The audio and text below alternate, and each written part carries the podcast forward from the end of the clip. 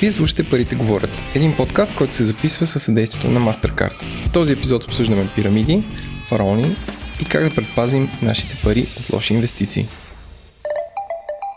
Здравейте, това е пети епизод на Парите говорят, една съвместна продукция или проект на Говори Интернет, подкаст мрежа и Капитал. С вас, както обикновено, е моя милост Еленко, а до мен също така е Владо. Здравейте. И с нас, като съпродуцент на Парите говорят, е господин Иван Ненков. Здравейте. Също така, ам, преди да обявиме госта, искам да кажа, че освен този подкаст за инвестиции, още идеи за инвестиции може да намерите в рубриката Моя капитал на capital.bg и офлайн седмичния капитал. Там ще откриете съвети за инвестиции, образование, управление на имоти, пазаруване и качествено прекарване на свободното време. Бих искал да дам думата на господина Иван Ненков да представи нашия гост и защо сме избрали точно тази тема. Здравейте отново. Както знаете, има вече 4 епизода в нашия подкаст Парите говорят, с които опитваме да създадем инвестиционна култура в нашите слушатели, а и в по-широк кръг за всички хора, които се интересуват. Научихме някои базови неща за риск, доходност, ликвидност, различни типове инвестиции, като доверително управление, взаимни фондове, борсово търгувани фондове, как да ги избираме, как да намираме неща, които са важни на нас, за да преценим. И в момента ни се струва, че идва а, точното място, където да си поговорим малко за това, как да предпазим парите си и спестяванията си от измами или пирамиди или хора, които са много убедителни с цел да ни вземат парите, така наречените фараони. И по този повод решихме да говорим с журналиста от Капитал Николай Стоянов, който като личен опит, както и целият опит на медията, може би са едни от хората, които са разбили най-много митове и най-много измислени инвестиционни схеми, които се ширят по нашата територия. Но нека се пак да дадем думата на Ники да се представи. Здравейте, казвам се Николай Стоянов. Аз съм журналист Капитал от 2006 година. Това прави вече 13 години, а, като се занимавам с финанси. В момента съм редактор финанси в Вестника. Следя банки, застраховане, борси и всякакви други а, регулирани финанси. По съвместителство а, отразявам и а, неща, които са на ръба и отвъд ръба на закона, включително чисти финансови измами или поне такива, за които подозираме, че са финансови измами, като се опитваме в такъв тип статии и материали да предупреждаваме за всички възможни рискове, които обикновено а, хората, които ги организират и които ги представят, се опитват да спестят. Като цяло, това е основното за мене. Аз съм иначе по образование съм економист, баща на две деца и от... понеже ми беше казано да представя хобита, от този момент нататък няма много хобита, поне не остава време за тях. А може ли само просто за нашите слушатели да кажеш няколкото емблематични а, да ги наречем разследвания, в които ти си бърснал бабалите на чисто измамни инвестиции или дори да ги наречем куци инвестиционни схеми в България? Последните няколко години съм се занимавал доста а, напоително имам може би в Капитал над 20-30 статии по темата OneCoin, една българска поне организирана от българи, а, иначе доста глобална а, криптовалута, да речеме, поне това е а, рекламата, под която съществува. А, и това е може би случая, с който сме доста най-добре известни. А, освен това, в последните години имаше и още поне няколко по-малки регионални да кажем, потенциални измами или тъй като няма да сега съдебни присъди, е трудно да кажем измами, но а, с голяма степен на сигурност поне доста рискови инвестиции, като Safeguard International, която вече доста позалезе, но 2013, 14, 15 година беше сравнително голямо явление в България. Напоследък се занимаваме активно. Извинявай, с... кои бяха тези Safeguard? Какво правеха, за да се присетим за тях?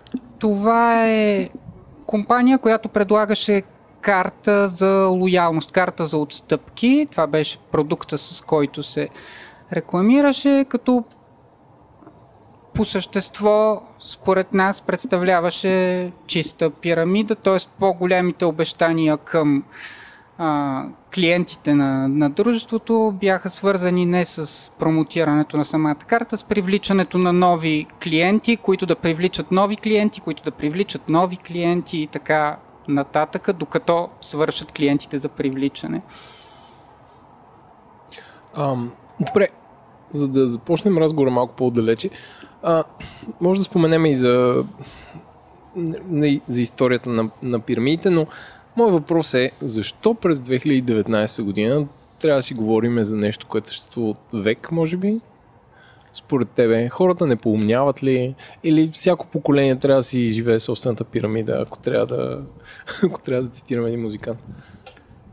А, не знам дали хората поумняват. Според мен е, а, със сигурност информацията за пирамидите, такива каквито съществуват преди 100 години, е налична и всеки може да с едно търсене в Google да намери повече за нея.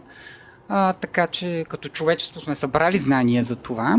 А, но според мен хората по света са прекалено много. А, една много голяма част от тях са с сравнително ниско инвестиционно култура и образование а, а същевременно алчността на хората като цяло по света е константа, ако не и даже да се увеличава. Тоест всички искаме да живеем по-добре, искаме да имаме повече разполагаеми средства, по възможност лесно, по възможност днес, а не някога в бъдещето. И това е двигател за, за всеки човек да, да, да, да се хваща на обещания за лесно забогатяване. А, при това не бих го ограничил по никакъв начин до България. Това си е глобален феномен. Пирамиди съществуват навсякъде по света. Вярно е, че в България в най-мътните години на прехода бяха най-разпространени, защото хората тогава бяха още по-малко финансово образовани и малко, по-малко готови за, за измами, но в момента Примерно споменатата OneCoin се продава основно в други страни по света, най-вече в Китай, а не толкова в България. Така че това е нещо, което се случва абсолютно навсякъде и не бих го ограничил по никакъв начин. А може ли да се каже, че пирамидите идват с или смяна на режима? Да речем, ако в България кога, кога Варненските пирамиди, коя 94-95-та? Да, много скоро след промените 89 Да, защото нали, идва един нов режим, който ти кажеш, нали, ти ако си ня... леко наивен човек, си кажеш, тук има неограничени възможности, защото го няма стария режим, който забраняваш такива неща. И сега OneCoin или криптовалутите карат хората си мислят по същия начин, че всъщност след като няма централен регулатор и дигиталният свят е едно изцяло ново пространство поле, където може да се инвестира и затова ще си дам парите там, защото вярвам, че ще има бърза възвръщаемост. Според мен, мисля, че това е част от а, а, как да кажа а, примамливостта на този вид схеми и, и може ли да се сетиш за пример, когато в някакъв много дълго съществуващ режим е имало такива измами? Смисъл, при някакъв много дълъг период на, как да на финансова скучност. А, сега, от една страна си прав, т.е. със сигурност, когато има някаква голяма промяна, независимо дали е политическа, дали е технологична, дали е нещо друго. Това е, а, така да се каже, удачна почва за всякакви измами по покрай нея. Хората не познават новото. В случая с България 90-те, хората до тогава са свикнали държавата да ги пази от всичко. Не, няма практически частни капитали, съответно няма и частни измами. А, и когато се появяват такива, те са напълно незащитени. Когато се появяват криптовалутите по същия начин, това е нещо ново, повечето хора не го разбират а, въобще как работи и съответно е много лесно за някой да им предлага нещо баснословно, да им обещава повече от това, което ще се случи с тях. А, тоест да им чертае много светло бъдеще, което може би няма да се реализира. Така, същевременно обаче има и доста контрапримери. Примерно най-голямата пирамида в света, поне считаната за най-голяма пирамида, се случва в Штатите и продължава повече от 17 години. Това е Бърни Мейдов, която престава да съществува, т.е. той е арестуван 2009 година и е съществувала в Штатите а, през целия финансов бум на 90-те и всъщност колабира с световната криза реално. Там това, което я обяснява е не толкова новостта, а самата личност на основателя. Т.е. той е харизматичен, той е известен, бил е а, топ финансист на Уолл Стрит, ръководил е NASDAQ, една от най-големите борси в Штатите и съответно много хора са му имали доверие чисто като личност. И затова и неговите клиенти или жертви, ако, ако го можем а какво а, точно така? е правил Бърни Медов? Много бързо Той е правил нещо като инвестиционен фонд, на кой, на, с който е предлагал и е обещавал висока доходност на своите клиенти и е привличал доста заможни хора. Какво Това не... значи висока? Висока?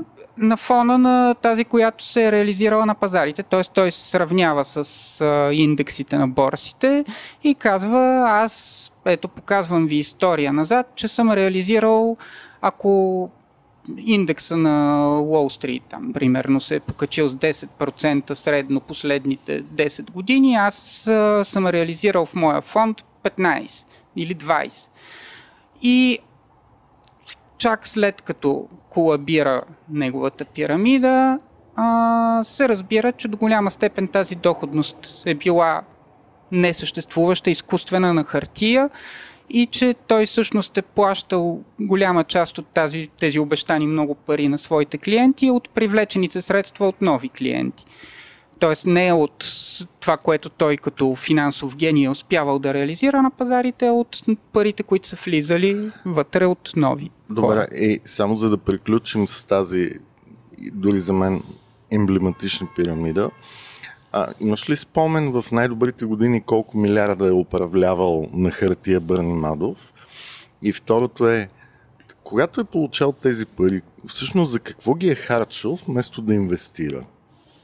А, доколкото си спомням, а, сумата, за която се твърдеше, беше 60-65 милиарда долара – а като щетите за неговите инвеститори след това бяха оценени на около 18 милиарда долара, т.е. все пак някаква част от парите са след това са възстановени, върнати са, пък и той през годините все пак на част от инвеститорите е изплащал е пари, част... така че нали, не е 65 милиарда тотална щета, а е по-малка, но въпреки това и с 18 милиарда това се води най-голямата пирамида и може би най-голямата въобще финансова измама в света. Тоест, той е успял да живее като един милиардер на фона на глупостта на хората. Да, Неговото той... семейство, естествено той с а, работата, която е имал преди това, всъщност е бил достатъчно богат човек, така или иначе. Не, не знам дали е бил милиардер, но със сигурност е бил мултимилионер само от, от заплатите си от Уолл Стрит, които е получавал.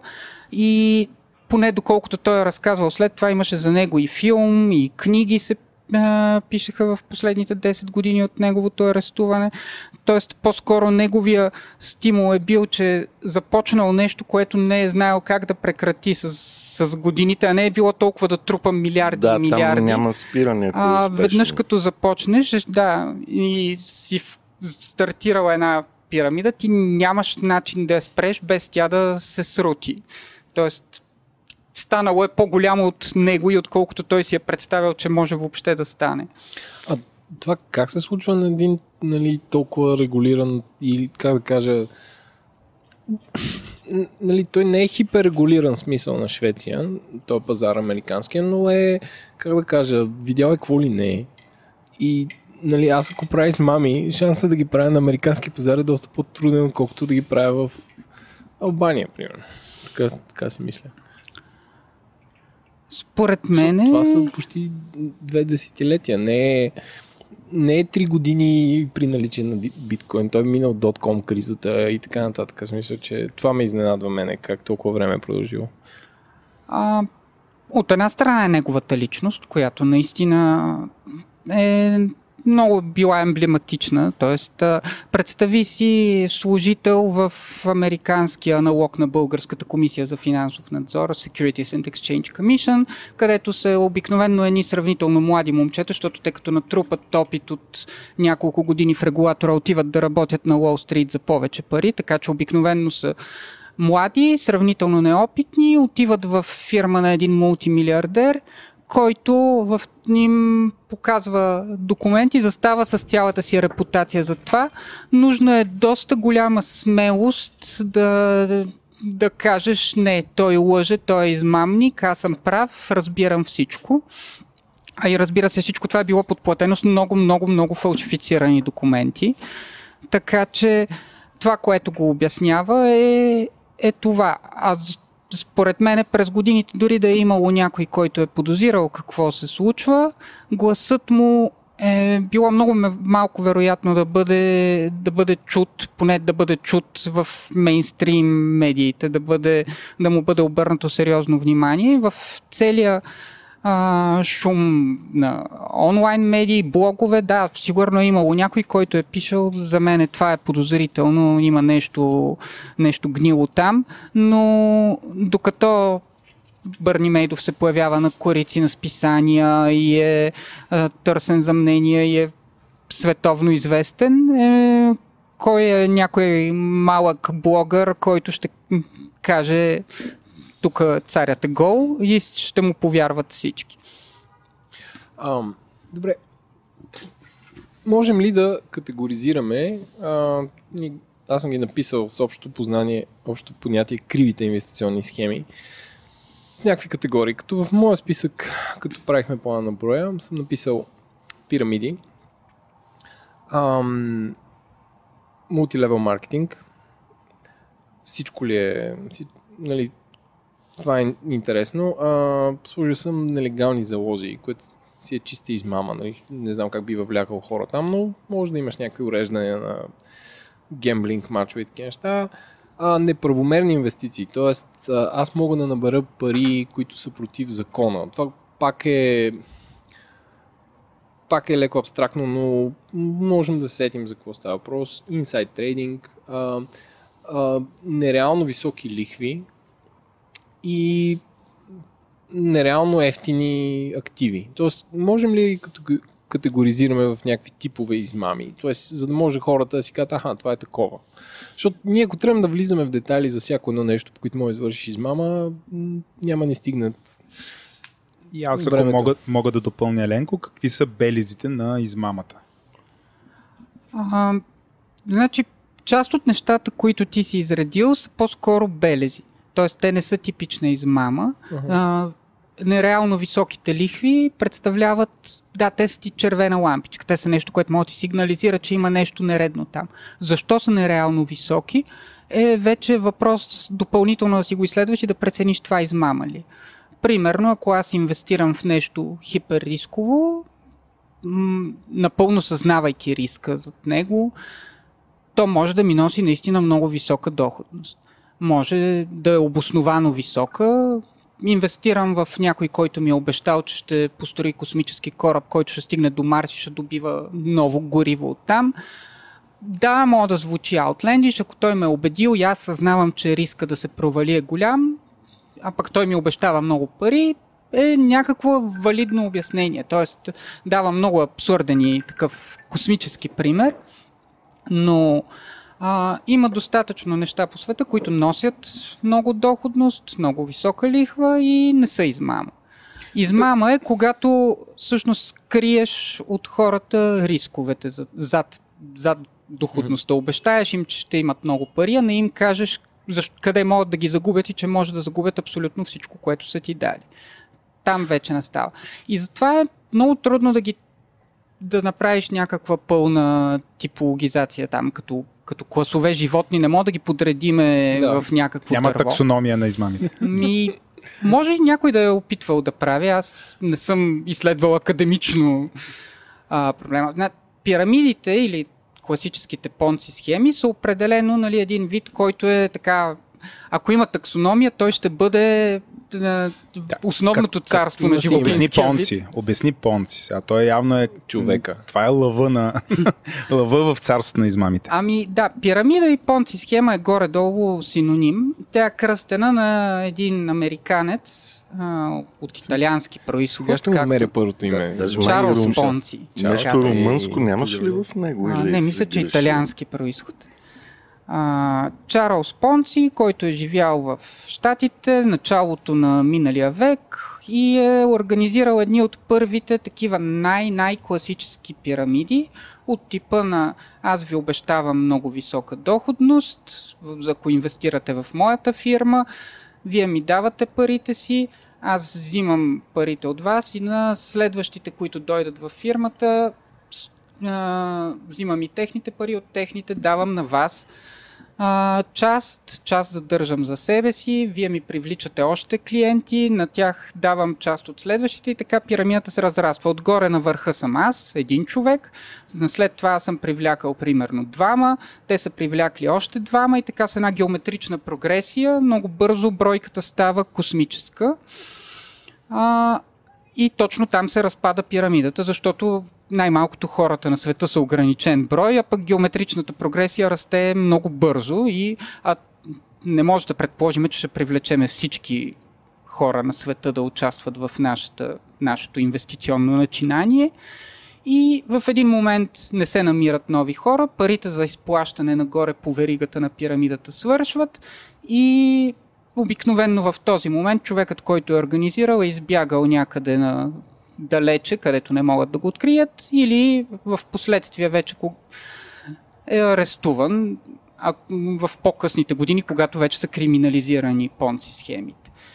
Но по това време това е било нещо ново, затова не е било и нужно особено да се прикрива. Тоест, сега хората имат до толкова базово познание, че това нещо не работи, затова обикновено пирамидата е прикрита за нещо друго. Тоест, не е директно давате ми парите и аз ще правя нещо с тях, някаква магия и ще ви върна повече пари, а е аз предлагам някакъв нов уникален продукт, вие ще ми привличате нови дистрибутори, които ще го предлагат този продукт, ще стигнем до неограничени пазари по този начин и така нататък. Тоест, обикновенно има още един, едно ниво, един слой отгоре, един леер, който е прикриване на пирамидата зад нещо иновативно. Било то криптовалута, било то някакъв уникално, готин, нов продукт, който да, според хората, които участват вътре, носи някаква стойност и ценност.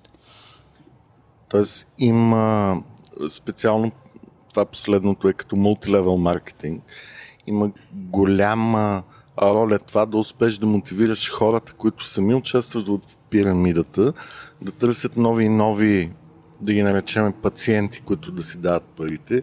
Аз помням на времето имаше нещо подобно с Цептер, сега има такива подобни с козметика, алоe вера и тем подобни неща, които не би ги нарекал чисти пирамиди, но работи си цяло на този принцип да психират хората, които са част от цялата организация, постоянно да се борят и да търсят нови клиенти. А, аз, аз по принцип съм малко против един вид такъв маркетинг похват като мултилевел маркетинга да бъде някакси класифициран и обвързан с пирамидалността, но ти, Ники, ти какво мислиш, ако има мултилевел маркетинг, защото тук в момента казахме, а, нали, нали, по-скоро аз не съм съгласен с Иван, че нали, това са нали, има елементи на, пирам... на пирамидалност, но считаш ли, че мултилевел маркетинга е а, част от рецептата за пирамидата и че трябва винаги да внимаваме, когато има този елемент?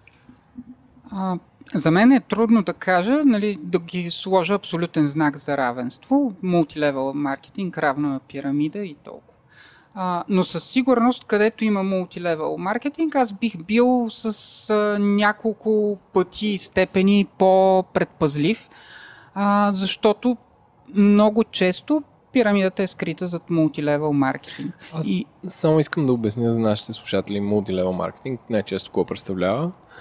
Това представлява а, фирма, която твърди, че предлага продукт, който е по-виш от а, другите на пазара а, и на по-ниска цена, благодарение на това, че не използва се едно офиси и че няма инвестиции за маркетинг като конвенционални, като телевизионна реклама или какво ли не, а, ти се свързваш директно, директно с търговец, който ти продава продукта. Нали? Правилно описах с аматьорски.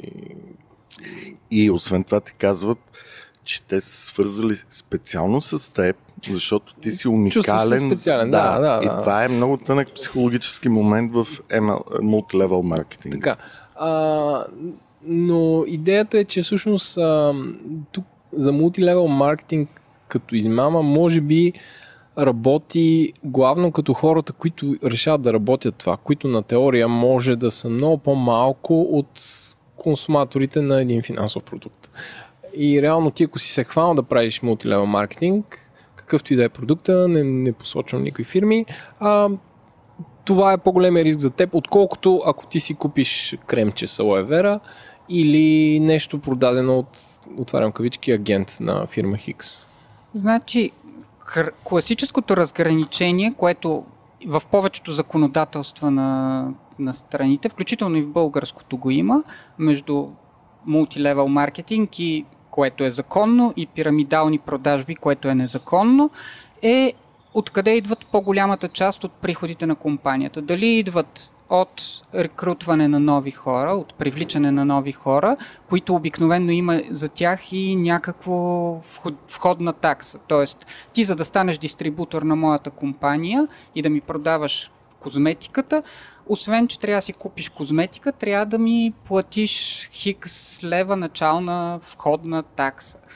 А, дали приходите на тази компания идват основно от това или основно от продажбите на самите кремчета? И съответно и какви са стимулите за всеки дистрибутор. Дали ти го стимулираш да продава повече кремчета или го стимулираш да привлича нови хора, които те самите да почват да продават кремчета. И точно там идва тънката граница и затова е много трудно да се докаже законово кога е пирамида и кога е мултилевел маркетинг. Много компании по света включително и големи международни компании, са на ръба на това и често са в някаква схватка с регулаторите.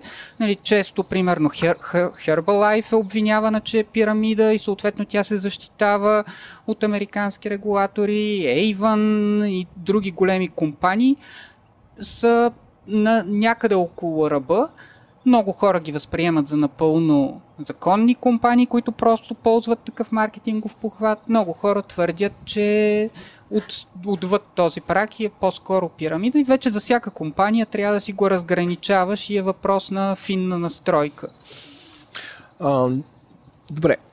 А, неправомерни инвестиции. Това пак е по-скоро симптом. А, ако човек решава да си инвестира парите някъде, трябва ли да е чел всички закони? Аз а, ако някой братовчет ти каже, дай тук 5000 лева ще изкараш 10 за един месец, а, ми звучи, ми звучи странно. Това, нали, общо взето, тук съм в тази категория, съм сложил и инсайд трейдинг и така нататък. Какво трябва да прави човек, за да... Мисъл, ако, ако някой е решил да инвестира на нещо риско, какъв е твой съвет какво да прочете? А, със сигурност не може да изчетеш всичко навсякъде по света, дори не можеш обикновено да изчетеш цялото законодателство само в държавата, в която си решил да инвестираш, особено ако е различно от твоята национална държава, където си, където все пак познаваш повече. Голяма част от инвеститорите не са професионални, не са софистицирани, не, не могат да влезнат в тия детайли или си имат някаква друга работа и живота им не е само управлението на парите им, което е нормално. А, една част от а, избягването на такива откровенни измами е да ползваш някакъв посредник, който е до известна степен поне е регулиран и той може да те защити от най-базови грешки. Тоест, ако е примерно за инвестиции на борсата, отиваш в регистриран, лицензиран инвестиционен посредник, който, ако не е друго, той не може да ти гарантира, че, че няма да си изгубиш парите или че ще постигнеш висока доходност, но може да те предпази от най-най-откровени грешки. От там нататъка вече... А... Може би тук идва първата червена лампа, която всеки човек трябва да следи. Ако някой ти предлага гарантирана висока доходност, която е значително по-голяма от средната доходност на банковите депозити, които иначе са защитени от държавата, това трябва да е червена лампа, защото той няма право да го прави, независимо дали е регулиран или не регулиран. Mm-hmm.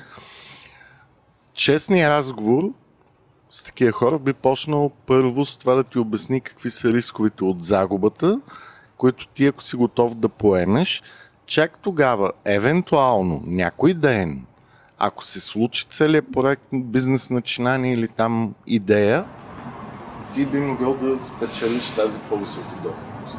Всичко друго трябва да свети малка червена или оранжева лампичка на хората, които мислят как да изкарат малко повече пари спрямо банковите депозити. А, да, съгласен съм напълно. Другото, което аз бих казал е, че е много важно самото предложение за инвестиция, което някой ти прави, какво представлява само по себе си. Тоест, ако е а, адресирано само към тебе. Виж какво, Еленко, познаваме се от 100 години. Им кафяви очи аз а, реших да правя нова компания и ще създавам нещо, някакъв нов иновационен продукт, ще го опиша всичко точно, искаш да ми станеш партньор. Mm-hmm. Ако ти кажеш да, това няма кой да те защити от това нещо. Това е, ти влизаш в договор, договорни отношения с твоя нов бъдещ партньор и това няма някой законодател по света, който да каже аз ще пазя Еленко от това. Ако Защото някой... решил си да отде парите на Защото си решил да станеш съдружник някой, ти си решил да станеш предприемач в този момент а, под някаква форма. Ако този някой обаче го отправя това предложение към широк кръг хора или към неограничен кръг хора, през интернет или под някаква друга форма, тогава вече има един тон закони, които му казват какво трябва да направи в този случай. Тоест, ако ще го отправя това предложение към над 100 човека, трябва задължително да стане публична компания, да напише проспект, този проспект да го одобри един регулатор, че в него данните, предположенията и така нататък са верни или поне до някаква степен достоверни. И всичко това е именно създадено с цел да се защити широката публика. Тоест индивидуалният човек, ако някой твой познат или непознат ти е предложил нещо и ти си се съгласил едно, а вече отправянето към много хора е съвсем, съвсем различно нещо. А, добре, значи дефинирахме до, до момента два начина да се защитим. Първо, да не се чувстваме много специални. Второ, да гледаме ако инвестираме нещо високо рисково или поне с по-голяма доходност, да е от, към бизнес, който е регулиран, т.е. да има едно виждащо око, а, да гледаме нещо да не е по-високо от пазара. Кажете ми, ако пропускам нещо. И ако е по-високо от пазара, да гледаме внимателно какви са рисковете. Да, какви са рисковете и дали ги знаем. Ако ти кажа, гарантирам ти ще спечелиш, значи да, нещата това, не са Думата okay. гарантирам ти, че ще спечелиш е толкова силно червена лампа, че оттам трябва да бягаш бързо. Ам, още нещо или да продължаваме нататък? Добре, ам, как според тебе се прикриват и според другите гости а, схемите? А, дали е харизматичен лидер, както Мейдов, Мадов, а, дали е уникален продукт идея, това още повече, според мен, в света на софтуера или в криптото, всеки е измислил нещо уникално и иновативно, което ще промени Или света. всеки твърди, че е уникално. Или всеки твърди, че е уникално. Аз чакам как се развият, примерно, огромни IPO-та, като Uber Lyft и така нататък, защото там имат други проблеми. А, обещание за безпроблемен лайфстайл, а, YouTube клип, това цитирам, а, как се каже, Safecard или така ли се каже? А, Да. Сейфкарт, където един човек връчва ключове на BMW на друг човек и казва, ето сега ти работи 3 месеца и заслужаваш тази кола и така нататък. И те са брандирани. Ам, създаване на успешен, на усещане за спешност от типа на телевизион, телемаркетинга, който ти казва, обади се сега, защото иначе ще изпуснеш. А, корици на списания, цялата тази гламурност, ако така може да се каже. А, това, как да кажа, аз, аз изборявам всъщност начините, някакви признаци на това нещо, но може ли да се каже, че така се прикриват този вид схеми или че да търсят една аудитория от хора, които би ги описал като алчни?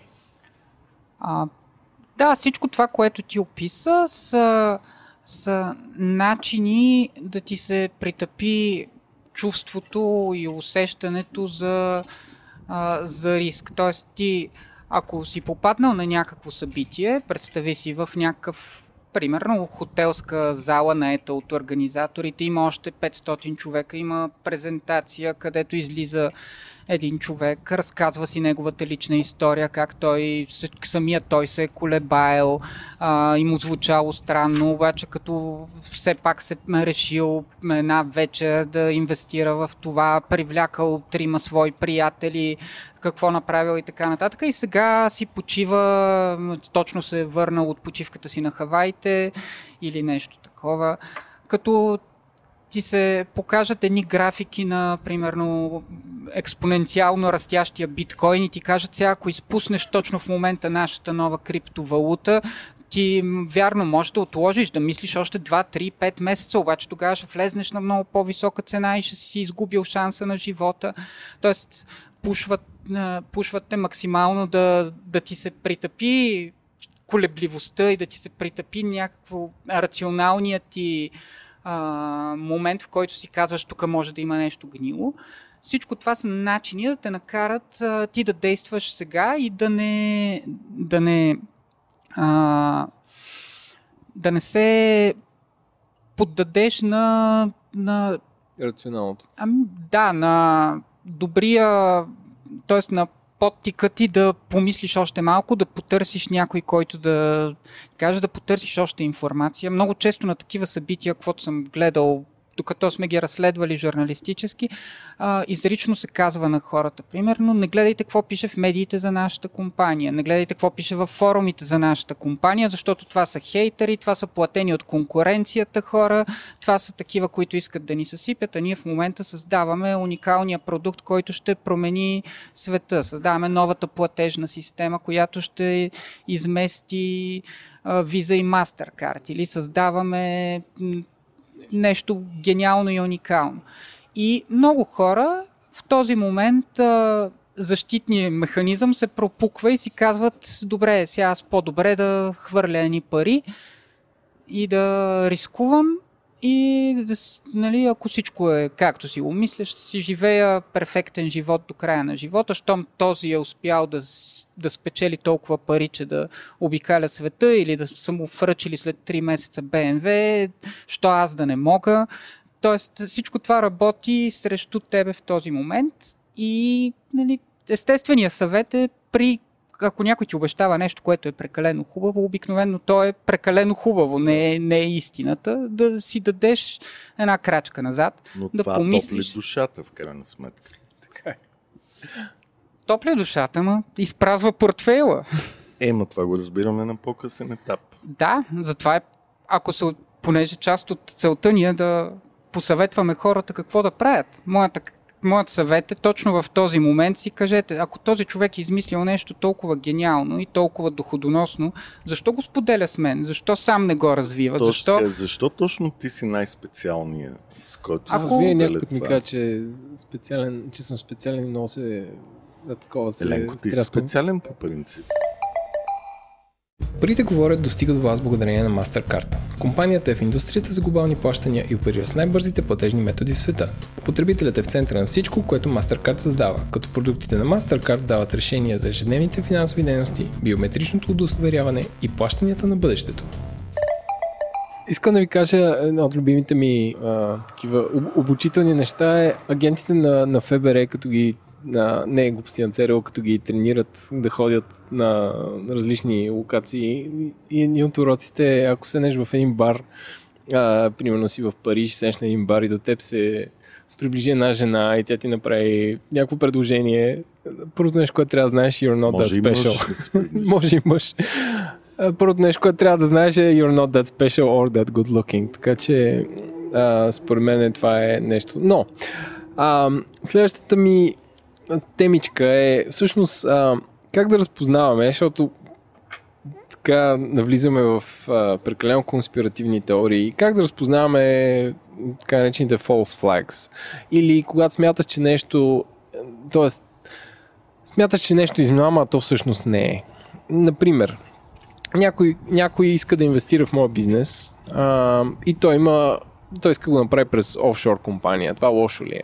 Нали, в България офшор компаниите имат ам, как кажа, негативна конотация, най-честно казано, а, а, а то не винаги е така. В смисъл, това си е някакъв финансов инструмент, който си се ползва по целия свят и е супер а, и е супер как да кажа, популярен. Примерно парите са от Казахстан, това окей ли е. Трябва ли да познаваме всички по веригата? Тоест, как, как, как да не изпаднем в конспиративна теория, ако сме някакви хора и имаме пари или развиваме някакъв бизнес и някой иска да инвестира допълнително. Тоест, кое може да изглежда като схема, но всъщност да не е? А, за мен е всяко такова нещо, което на теб ти изглежда подозрително, чисто и си ги изредил, а, може да ти е някакъв сигнал за допълнително разследване. Ти самия да се поровиш допълнително и да потърсиш информация. Не е нещо, което бих казал, не бих приял пари от този, защото ми ги дава през офшорна компания. Или не бих приял пари от а, този, защото идва от Казахстан точно. Или от която и да е друга държава, някъде по-надолу в всякакви класации за а, прозрачност или така нататък. Но със сигурност бих се поинтересувал добре, парите ти идват от офшорна компания, защо ми ги даваш от там? Тоест, ти какво си правил с тях? Оптимизирал си данъци или а, криеш някой? Тоест, а, или ти си просто лице за някой друг, който а, може би е политик, който е придобил парите и не може да ги декларира или нещо друго. Тоест, за мен винаги това носи една нотка на съмнение, но не е непременно нещо незаконно. И още повече, ако той инвестира при тебе, все пак той ти дава пари, а не ти взима пари. Нали? Има, има разлика между Може двете би, неща. Тук е времето да споменеш за нигерийските банкери и политици, които много успешно търсят инвеститори или самишленици по имейли, интернет и така нататък. Е, това малко от 90-те ми се струва. О, не, напоследък секнаха. отново идва. А, да, но там, там по-скоро типа измама при тях е, че те искат да ти вземат данните на тебе, а не толкова да ти вземат а, парите. Тоест обещанието аз, нигерийски принц, иска търси пари, наследство дам тебе а, Google Translate по, по безобразен начин обикновенно е прати ми банковата си сметка, прати ми а, телефона си и други лични данни, което в България напоследък не е голяма ценност. Те се не, въргалят няко... по улиците личните данни. Да, но... така се случи, но понякога искат и малки плащания да удостовериш, че тази банкова сметка работи. Прати ми 100 долара да видя, че това е работеща банкова сметка и за хора, които нямат финансова култура, но и това им се вижда лесно да, изпълнимо да. на фона на това да получат 10 милиона наследство. В, в момента, в който някой ти поиска пари, е хубаво да знаеш кой е този човек и за да можеш да си ги търсиш от него. Ако ти ги е поискал да ги преведеш по някоя сметка в Карибите на компания от а, Санта Лучия или някой остров, е хубаво да, знаеш, че тези пари може и да няма как да си ги получиш обратно под никаква форма. Тоест, но ако някой само ще ти дава пари, тогава може би си с една степен по, по-сигурен, че окей, ако ще ми превеждаш пари. Но понякога личните данни са доста по-скъпи от 100 долара. Съгласен съм, да. Не, човек трябва да внимава при всяко положение. Вече въпрос е за какъв, нали, въпросът ти е и много общ. Ако Така е, да. моята компания и някой инвеститор идва от друга страна и иска да прави голяма инвестиция, едно. Ако някой а, ми обещава просто да ми преведе едни пари и иска в замяна аз нещо да направя, друга история. Тоест, нюансите са много важни в този случай, за да не мога да ти дам уникална рецепта, да е такава универсална и да ти кажа за всеки случай никога не приемай офшорка, бягай далече, но да, трябва във всеки случай да си внимаваш с конкретните детайли на това, което ти се предлага. И да се пита повече.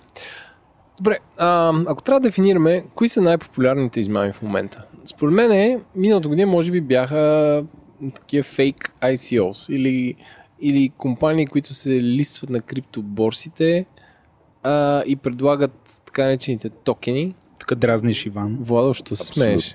Дърпаш дявола за опашката. Иван инвестира Не. в ICOs. Ми, Не, но... Тогава ти ни разкажи. Не, това сега... Да, доста ICO-то бяха такива exit scams, които се събират с едни пари за нов проект, нов протокол. Аз само да обясним, което да обясним първо ICO, второ exit scam. А, значи, дами и господа, ICO е в далечната 2018 много компании генерираха свои, а, какво се каже, токени или ценни книжа, ако може така да се каже, с, а, чрез криптовалути, които ти казват, това са 50% от компанията. Ако си купиш 5 такива, получаваш а, 5, 5 а, Тоест, ако си купиш 5% от нашите 50%, получаваш... Ай, не, ако си купиш 10% от нашите 50%, че по-лесно се смята, ти получаваш 5% от компанията и ние за две години ще разработим лекарство срещу рак. Не, нямаше такива ICO-та, Еленко. И да не влизаме в тази бяха. тема. Те ти казват, тук има един токен, който вие се говоря много гадно и грубо. Болните от рак, ако си го купите или вие, които се страхувате, че някой Да. ще заболеете от рак, после с този токен ще му платите на болници и доктори, за да... Окей, Но има едно ниво на той- абстракция. Той токен сега струва 1 долар, а после струва 10 000 долара. Имате голям апсайт. Но, но това бяха абсолютни булшити. Окей. Ам, Те това дори бяха... не ти дават стейк в някаква компания. Окей. Това бяха на 2018. А, OneCoin е странно, аз всъщност след като прочетах а, твоите статии... OneCoin са пионери според мен. Поне от 2014 но те нямат, 15 но те нямат крипто в себе си. Е, да, Те според мен имат добър селс екип. Ам, OneCoin, а, които а, все още се снимам понякога с носталгия пред тяхната сграда на, на площад Словейков. А, това Safeguard, което май вече за- залезе. Аз се изумявам също така, че има нали, моят досък с измамите, е, че през месец-два ми звъни някакъв телефон от Белгия с някакви хора, които ме карат да инвестирам в сток опции. И аз всичките ги репортвам през един ап, който имам за такива спам колари, но на чист български язик предлагат да инвестирам в нещо. Нали, а, кои според теб са най-големите измами в момента? А- Досек на човек, който живее в България. Ами, не мога да кажа, че има някаква тази година фундаментално нова измама, нали, която до сега не сме виждали. Тоест, те и повечето от тях и от всичко това, което изброяваш, са а, нови ретуширани версии на, на вече съществуващи измами. Тоест, а, тя, фундамента на една измама, той си е един и същ през годините. Ти нямаш нещо, т.е. в основата си той искам да взема парите на един, на един човек и да му, да му взема доверието, че аз правя нещо ново, ще му спечеля пари по някакъв иновативен начин и той да си ги даде. Тоест не бих казал, че има нещо, Добре. което е тренди фешън или такова. Всички, някои от тях все още са работещи и си ти OneCoin може да го гледаш а, като, а, като сграда и да се снимаш пред него, но все още има хора, които си дават парите в него по света. Тоест той си съществува. Всъщност, моля да кажем, че за OneCoin е най-инновативното, че е разпилян по целия свят и дори в Индия да има а, присъда, не присъда ми заповед да се арестуват тези хора или в Германия и това не пречи тук да има такава сграда и по други държави да се вихри. А, много е трудно навсякъде да, да обявиш нещо за незаконно и да се преследва. Тоест, сигнали, червени лампички, OneCoin е потенциално измама, OneCoin е риск има от години насам. Тоест, то стартира 2014 година, още 2015 имаше достатъчно и статии, и предупреждения от регулатори, но до, от този момент до да намериш жертва, която да си да осъзнава, че е жертва и да си казва искам си парите обратно и да е, да е тръгнал вече някаква процедура да се е задействала някакъв law enforcement някъде по света, обикновено отнема ужасно много време. Законодателството е различно, институциите са различно активни навсякъде, т.е. един регулатор в България може да а, не му се занимава с това просто и да кажа това е прекалено малко, това не засяга много хора. За какво аз да си хабя ресурса за това? В моят регулатор работят 200 човека а, и трябва да следя един тон други компании, защо да се захвана с това? Така че това е причината такива неща да съществуват децентрализирано навсякъде. Добре, ако всички сте съгласни, искам да направя един блиц с теб. Аз ще казвам някакви неща, които съм виждал в България, без да цитирам имена, а ти искам да ги класифицираш дали са пирамида, дали са маркетингов трик, дали са куца измама и дали са неща, които са много рискови, но не е видно, че са толкова рискови. Нали, ако можем да направим една такава скала. Окей, да се пробваме. Добре, да пробваме. Да започнем с а, лотариите. Лотариите са регулиран бизнес, т.е. имаме регулатор, признати са под някаква форма от държавата.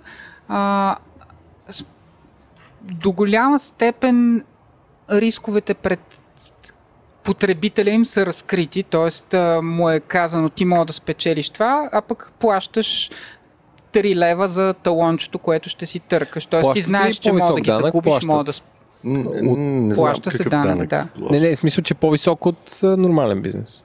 Ами на Лотарията. хазарта, на лотариите, процент от оборота, даже а не от печалбата, не мога да кажа точната ставка каква Значи, е. значи по-висок от нормален бизнес. Не, ама само да питам нещо, което мене ме интересува. Те изплащат печалбите за 20 години. Има ли гарант, че тези фирми ще съществуват още 20 години и ще платят тази печалба? Правят ли те депозит в банка в escrow, от който печелившия да получи тази печалба? Аз поне не знам да правят, т.е. риска там го имаш. Съществува. Той, тази част от риска може би не е добре разкрита пред публиката и хората масово си мислят, аз като спечеля 1 милион, той си остава, за мен ще ми го изплатят Да, утре и правя едно нещо. като пенсия, но то не е Но точно така. не е точно така. Най-вероятно някъде в общите условия, навсякъде това е Някъде разкрито пише, да. детайлно и е описано. Не, аз също не играя на лотария и не, не ги знам тия детали, затова но питам. за мен това е по-скоро такъв, както и по същия начин и най-познатото в България Тото е горе-долу същото. То си представлява един институционализиран хазарт, който държавата си събира данъци от него и си затваря очите, че а, има негативен ефект върху обществото, т.е. че едни хора, които са бедни, а, се хващат за някаква надежда бързо да станат Добре, богати. а какво мислиш за P2P лендинг платформите, които са само онлайн? Тоест аз като дам да кажем 10 000 лева, които се пръскат между 100 или 200 заема, какъв е моят шанс да управлявам риска или изцяло разчитам тази компания да съществува А, следващите аз само да попитам, като... а, Те а, а, лицензирани финансови институции ли са? В смисъл, регулирали ги нещо? Не. По същество Тоест, аз само- мога утре да си направя P2P лендинг платформа. Да. По принцип можеш, да. Вау, не знаех. А, там е, пф, при тях дявол е в детайлите, защото в голямата си част самата платформа ти пред, препродава вече сключени договори за кредит с някой друг. Тоест ти ставаш кредитор в някаква част от кредита на, на някой Точно друг така. човек. И, и ако Вече- има дефолти, и да кажем, економическият цикъл се смени, има дефолти, и тая компания Иване, прощавай, е какво е дефолт? дефолт, да.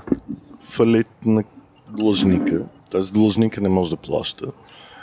А, и ти си кредитор с някаква идеална част от 100 други души, които са фалирали. Какъв ти е шанс да... Защото, нали, Шансът ти е обикновено е, че ти е много затруднено събирането на вземането, защото много често трябва да се съберете всичките кредитори на този което в човек. България е невъзможно да се съгласим на Или- еднакво действие. Много е трудно, да, практически е невъзможно в много от случаите. Освен това в България и самото събиране на вземания е изключително тромав процес, така че това ти... А много често тези компании ще ти могат да ти продават и кредити извън България, на някой поляк, да, в Полша чех или в някой... Македония. Да. Добре, OneCoin какво е? OneCoin, а, според мен е създадена псевдо криптовалута, т.е. тя сама стъпва на името криптовалута, но в нея няма една от отличителните черти на всички криптовалути, че да е децентрализирана, т.е. те самите си казват, ние сме първата централизирана криптовалута. Всичко, което се случва, се случва на нашия сървър. И тук е най-големия риск първи. Този сървър може утре да не съществува, някой да му е дръпнал шалтера и да парите да са инвестирани в имоти, където Еленко се снима. Примерно, или някъде съвсем другаде по света, където той трудно ще открие, че, че да се снима. Еленко обича да пътува с колело, така че не го подценявай. Аз Понякога е трудно да стигнеш до някой остров. с Най-много колело. до Ниш. Добре. А историческия парк Кариварана, какво е според теб в тази класация? Тук трябва Чакайте, малко кой, кой, е този, да, кой е този исторически Кой е парк? този исторически парк всъщност? Исторически парк е едно интересно дружество, а, създадено преди няколко години за, от един български предприемач. Казва се Ивелин Михайлов, който строи а, увеселителен парк в едно село на 30 на километра от Варна.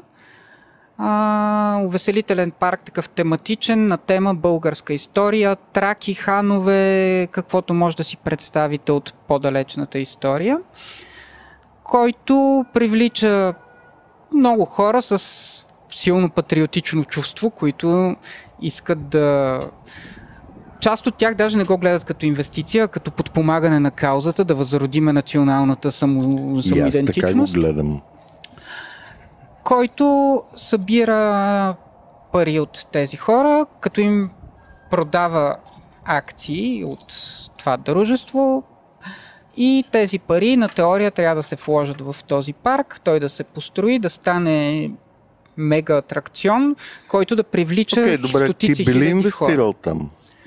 Аз не бих инвестирал, защото на първо място бизнес плана му изглежда нереалистичен, поне каквото се е появявало в публичното пространство.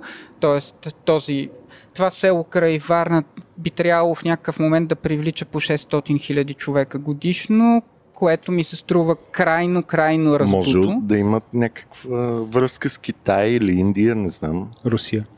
Или Русия.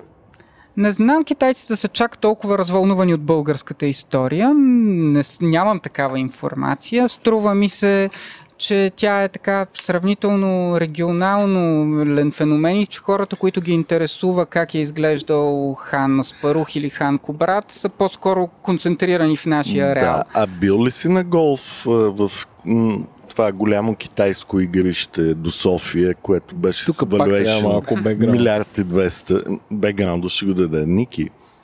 Но бил ли си на голф? То още няма голф. Само да кажем. Не, там има голф игрище. Голф игрището си съществуваше от преди въпросната Това равно китайска поле е? инвестиция. Да, до Елин Пелин, край София, голф игрище.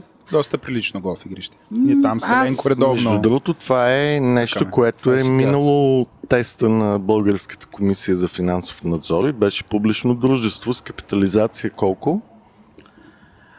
добрите години. Капитализацията- Не, тя още е такава, защото Още е такава, няма супер. нови сделки с акциите и я броиме по едни Към единични... милиарди колко е? О, беше към 14 милиарда лева. 14, 14 милиарда лева. Това е готино. Да. Но тази пазарна капитализация е базирана на една-две сделки от преди години, така че е трудно да кажем, че зад нея стои нещо реално.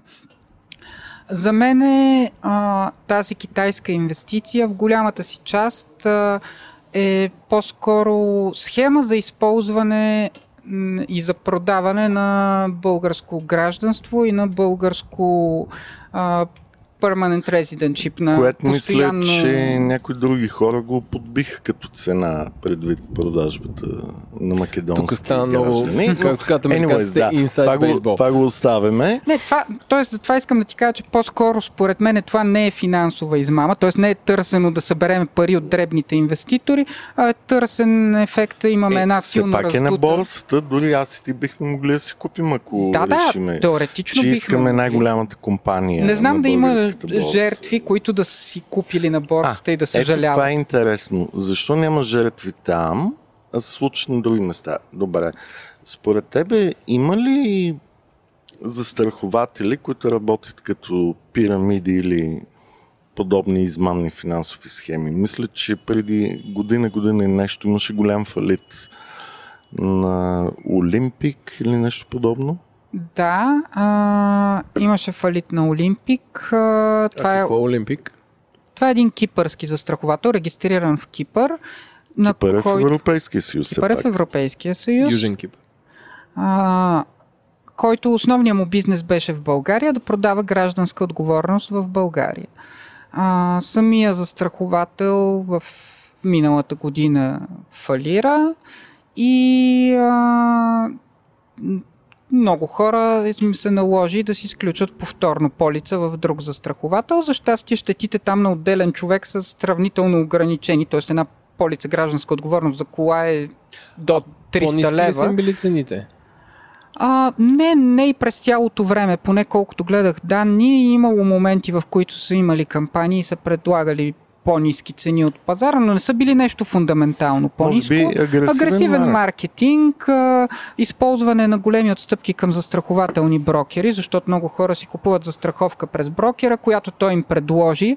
А, не я взимат, защото въобще не се интересуват кой е застрахователят. Важното е да имам задължителната застраховка. Добре, според тебе в българската история имало ли е банки и пирамиди? Колкото и условно да е това наименование пирамиди. КТБ какво е? КТБ а, имаше много от характеристиките на пирамида, т.е. тя привличаше ресурс а, сравнително скъпо от, от хората, масово. В първите си години ги привличаше от, основно от държавни дружества, а в по-късните години преди да затвори вече много сериозно от, от населението. Аз си спомням, че те даваха по-добри лихви и бивши премиери български някакси си бяха вкарали парите там. Не само те, разбира се. Много хора си бяха Много хора си бяха вкарали Да. парите там, което, между другото, е трудно да обвиниш самите хора, доколкото всеки депозит до 100 000 евро в България, както и във всяка страна в Европейския съюз, е гарантиран от държавата. Тоест, ако, ако аз в момента, в който съм вложил а, на депозит в КТБ до 196 000 лева, и тя ми дава 8% доходност, ако я вложа в друга банка на половината лихва, те са ми гарантирани по същия начин, т.е. държавата като крайно ще ми изплати същата сума на мен, ако се случи нещо с банката. Така че самата депозитна гаранция много изкривява Ама усещането това, за това риск. звучи като сепуко, нали? Аз плащам данъци, получавам законен доход, слагам го в банка и после очаквам от моите данъци този депозит да ми се върне. Ами той не ти се плаща от твоите депозити. Плаща да, се окей, от фонда за размива- гарантиране на влоговете го от другите С, с моите приятели да накополаци. Да. Не, а, не са... Фонда за гарантиране на влоговете изначално се пълни от самите банки. Тоест а, го пълня от отчисленията от другите банки. Но това е технически детайл, като крайно в случая с КТБ все пак се наложи и да накоплатеца да, да плати една част от, от това, поне временно, най-вероятно с времето ще му се върне. Но ако ме гледаш мене като, като отделно лице, за мен аз мисля само за моята доходност и за риска, който съм поел. Риска имаш... е практически нулев, колкото на държавата. Доходността в единия случай е 8%, в другия случай на друга банка е 4%. Защо да избера другата банка? Всъщност това, което аз не мога да обобщя. Това, което потребителите виждат, сега за какво аз бълък ли съм, ако имам гарантирани пари, ако държавата ми гарантира този доход и той е по-висок, ще избера него. Разчитам на държавата. Ако той е по-нисък, за какво? В смисъл това, което говорихме, да сравняваш държавата на пазара. не е някъде там, е съвкупност от всички така нас. но случая е изкривена политика и по-скоро политическо, но, политически да проблем. Да отговоря на въпроса на Владо, според мен не е чиста пирамида КТБ. А, тя е нещо много по-сложно. Тоест при нея се преплитаха политически интереси, протекции от държавата, на вкарани ангро пари от държавни предприятия, протекции за сключване на приватизационни сделки, т.е. собствениците на банката и близки до нея лица си приватизираха компании като Булгар Табак, като купиха си контролен пакет в БТК, т.е. всичко това ставаше благодарение на затворени очи на регулатори, ставаше благодарение на, а, на много други дефекти тукашни, на, на, на българските институции, но доходността на хората не се изплащаше толкова, т.е. не беше типичния принцип на пирамидата. Ти ми дай скъпо пари, аз ще ти изплатя с парите от тези, които преди мен са ти дали. А по-скоро беше дай ми едни пари, аз тях ще ги инвестирам в каквото мога и ще, ако спечеля и това нещо не гръмне, ще ти изплащам доходността. Което, за съжаление, свърши, не се случи както блица? беше планирано. Да Добре, ам, вече понеже времето много напредна, въпросът е как да действаме, ако открием подобна схема. Първо, кой трябва да уведомим? Те са най-различни схеми, но примерно ти виждаш нещо, което е много съмнително. Да, да, да, да пратиш нещо в КЗП или КЗК или... Пускаш твит. Е, пускаш твит е най-лесното, но има някакви хора, които не знаят Twitter. Примерно, да речем, майка ми забелязва нещо, което е много съмнително. Тя ще ми каже на мен, аз какво да я посъветвам. А, това е едното. И второ е, какво ако знаем, че наши близки са забъркани в подобна схема. Аз имах им приятел, който беше в Safeguard, който се занимаваше с дограми. И му казвам, пич, това е супер измама, виж това YouTube. Виж, аз бях там в Родопите и те имаха истински бмв и те бяха брандирани. Разбираш ли, как, как да подействаме с хора, които са налапали въдицата и, или ако не сме налапали въдицата и забележим подобно нещо? А, ми, да, ще почна отзад напред. А, с хората, които познаваш и си видял, че са в, а, в, вътре в някаква схема, която на теб ти изглежда подозрително, е много, много трудно.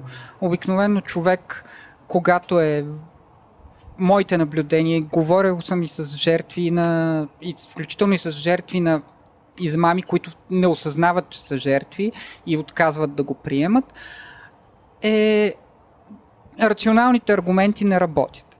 Тоест, каквото и да им покажеш, нали, дори да е такава медия с добра репутация, която е описала всички рискове, дори предупреждения от регулатора, дори а, основателя на въпросната измама да има някакви проблеми по света да е арестува някъде другаде, каквото и да му покажеш, това нещо много трудно покълва в, в главите на хората. Не знам, няма много точен съвет какво можеш да направиш с човек, който вече е вътре и отказва да, да приеме аргументи. То обикновено отказва да приеме аргументи, именно защото е бил много, много облъчен. При някои от тези неща е почти достигнало до някаква религиозна фаза. Не случайно един от основателите на Safeguard беше пастор и според мен от неговите а, презентации, които даваше пред, пред аудиторията там в хотели и къде ли не, кат се с хеликоптер а, го спускат и той почва да се държи на сцената. А, той почти успяваше по същия начин, който един пастор в секта пак от 90-те успява да умае хората и да им един вид полупромие мозък. Нямам някаква рецепта, освен ако ти е много близък човек, се опитваш да му скриеш парите някъде и да не му даваш да влага повече вътре. Нали? А, другото, което може да се опиташ да го накараш е да задава въпроси. Нали? Те, те често се срещат помежду си вътре в самата пирамидална схема. Има срещи с а, висшестоящите, той, който те е привлякал в това, да, да, му, да го питаш провокативни въпроси. Ако той не ти отговаря и дава уклончиви отговори, да се надяваш да му поникне, да му покълне някакво съмнение. Ма те са много умели да избягват въпросите и отговорите. Знаеш го това. Именно за това е и, трудно Но да между другото, а- ако мога и аз да отговоря на Еленко, без значение, че той не ме пита мен, а, това, което правим с тези подкасти, е всъщност това да създадем превенция хората да не си губят парите в кути схеми и измами. Това е, това е всъщност една от водещите идеи. Не само как да изкарат повече пари и да са финансово независими, а как да не вършат глупости. И според мен, освен регулаторните органи или постфактум съденето и търсенето на щети от тези хора, които са те завлекли, най-важното нещо е да има мисъл. Тоест, хората трябва да мислят, да правят собствения си ресърч, къде, как и това, и да се опитват да им светват червени лампи. Знам, че това е трудно. Всеки човек си има друга работа, други ангажименти, семейство, работа, да не говорим почивки и така нататък. Не му остава време. Но това е най-важното. Трябва да мислим за собствените си рискове и сигурност, колкото се може повече. Естествено, че няма как да го докараме на 100%. И тогава да търсиме мнението на някакви хора, които са, да кажем, малко по-опитни в дадената сфера. Не казвам директно да се отида в asset manager или брокер, но просто трябва разговор, трябва комуникация по тази тема, трябва учене.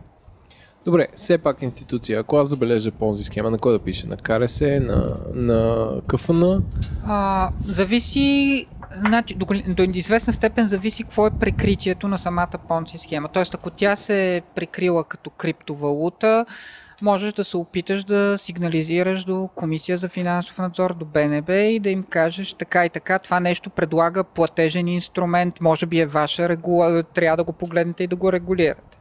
Те, А те много- на сайта имат имейл, може да им пише. Да, но те много мразят Да. да ги товариш с регулаторна дейност. Да, аз не Говорим- казвам, вижте не казвам, че непременно свят, ще... Говорим в идеален свят, където буден гражданин забелязва нещо. Той трябва да каже нещо. Да, именно. По принцип, пирам, пирамидалните продажби в България са уредени в Закона за защита на потребителите и т.е. регулатора, който би трябвало да следи за пирамиди е Комисията за защита на потребителите. В най-общия случай, ако става въпрос за измама с финансови инструменти, са Комисия за финансов надзор и евентуално БНБ, ако става за някаква а, с някакви технологии, мобилни средства или нещо такова. Може и КРС да, да е, но по-скоро не ми се вярва тя да, да се задейства за такова нещо, но това са институциите. Разбира се, чисто ако ти се чувстваш жертва или мислиш, че твой а, познат е жертва на измама, може да сигнализираш и в а, полицията, защото това си е измамата си е престъпление, т.е. би трябвало това нещо да се разследва и от а, органите на властта. А, последни думи Добре. от Иван. Аз мисля, че от Николай получихме доста ценна информация как да къткаме нашите пари и да ги спасим от всякакви акули, които искат да ги вземат. Но въпреки това, искам сега да направим едно обобщение. Къде са червените лампи? Ние горе-долу ги споменахме всичките, но да ги изборим. Примерно, агресивен маркетинг, лично отношение, а, по-висока доходност, доходност, без да показваш риска.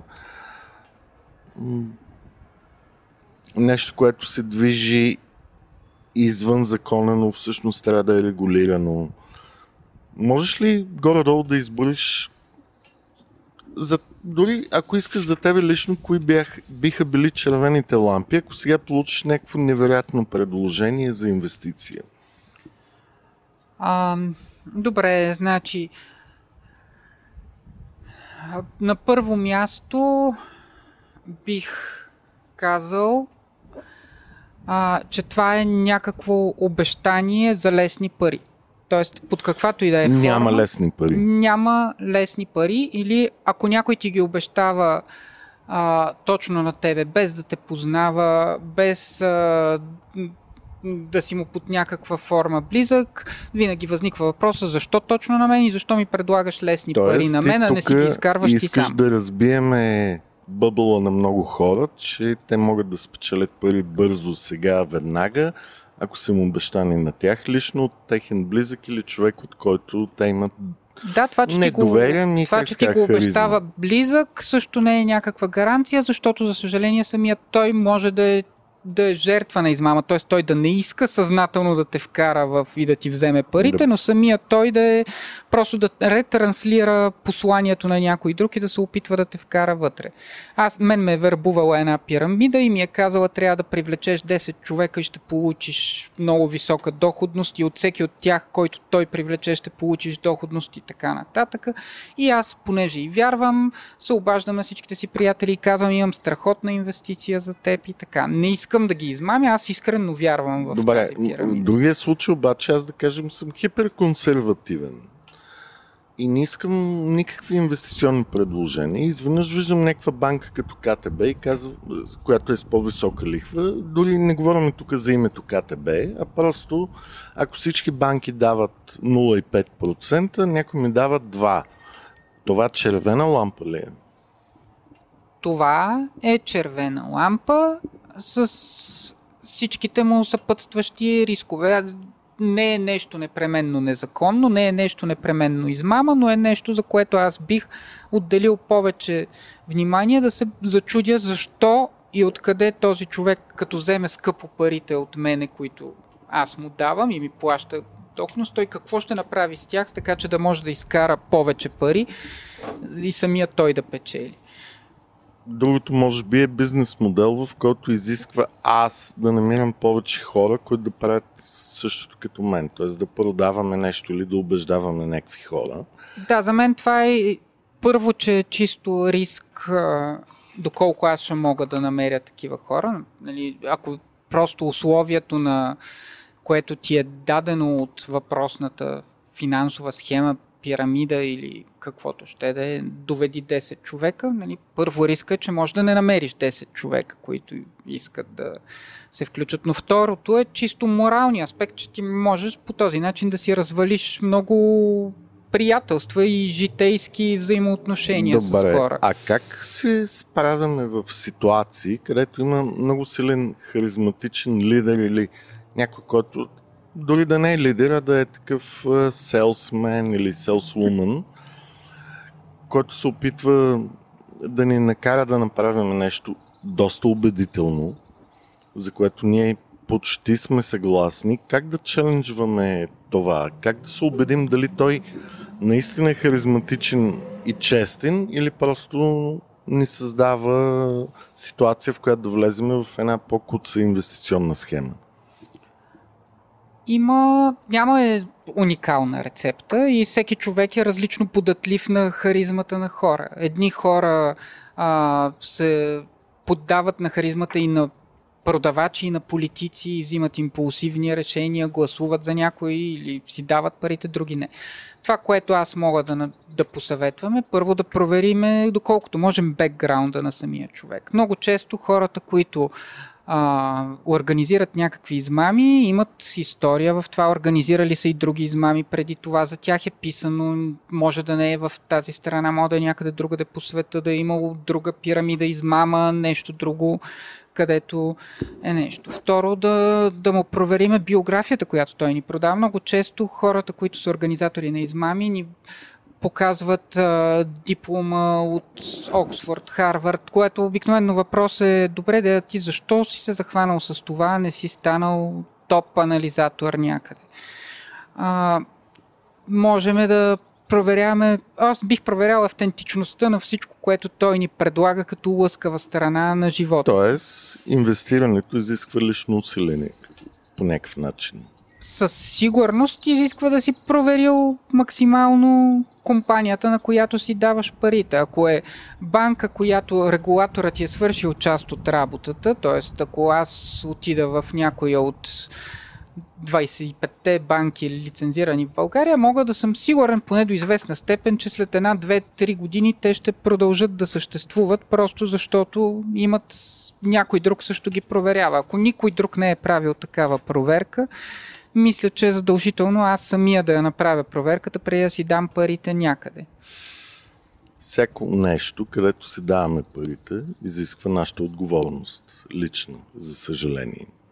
Да, парите никъде не са гарантирани. Дори държавно гарантираните пари също Пак не са, са м, 100% точно гарантирани. Няма нещо, което да е абсолютно гарантирано. Който обещава нещо гарантирано, обикновенно означава, че се опитва да ни измами. Няма гарантирана доходност, няма, дори няма гарантирана и самата главница, която даваме. Винаги има опасност, дори човека да е добронамерен и да не е измама, да се окаже, че просто бизнес плана му не струва и ще фалира. И все пак, за да не свършваме на такъв негативен тон, много е по-гадно да си държим парите в буркана или под дюшека, понеже там ние много сме гарантирани. Там също не е гарантирано.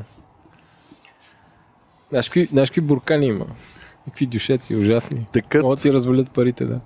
Добре, благодаря много, Ники. А, Иван, Владо, а, мисля, че настроихме хората да са на штрек и да внимават а, с нашия предупредителен подкаст. А, и всъщност, а, май това... А, Последен, последен супер блиц въпрос. Ако трябва да си представиш измамите на бъдещето след 10 години, вярваш ли, че ще са същите или не? Това казвам, усмихвайки се. А Вярвам, че ще са абсолютно същите в основата си, но с някаква нова дреха. С Сега може да е крипто 2.0. крипто, може да е след не, това да е... използват, тук е препратка към Владо, I, AI. AI. AI измами. ще, всичките измами AI ще бъдат трейдерите. AI. Измама AI гарантиран криптореклами. доход. Добре, благодаря ви много. И аз благодаря. И аз ви благодаря за Ники? Това беше Парите говорят, един подкаст, който се записва със съдействието на MasterCard. Ако ви харесва, може да пишете на podcastcapital.bg или да ни оставите ревю в мрежата, в която ни слушате, iTunes или Google Play Store.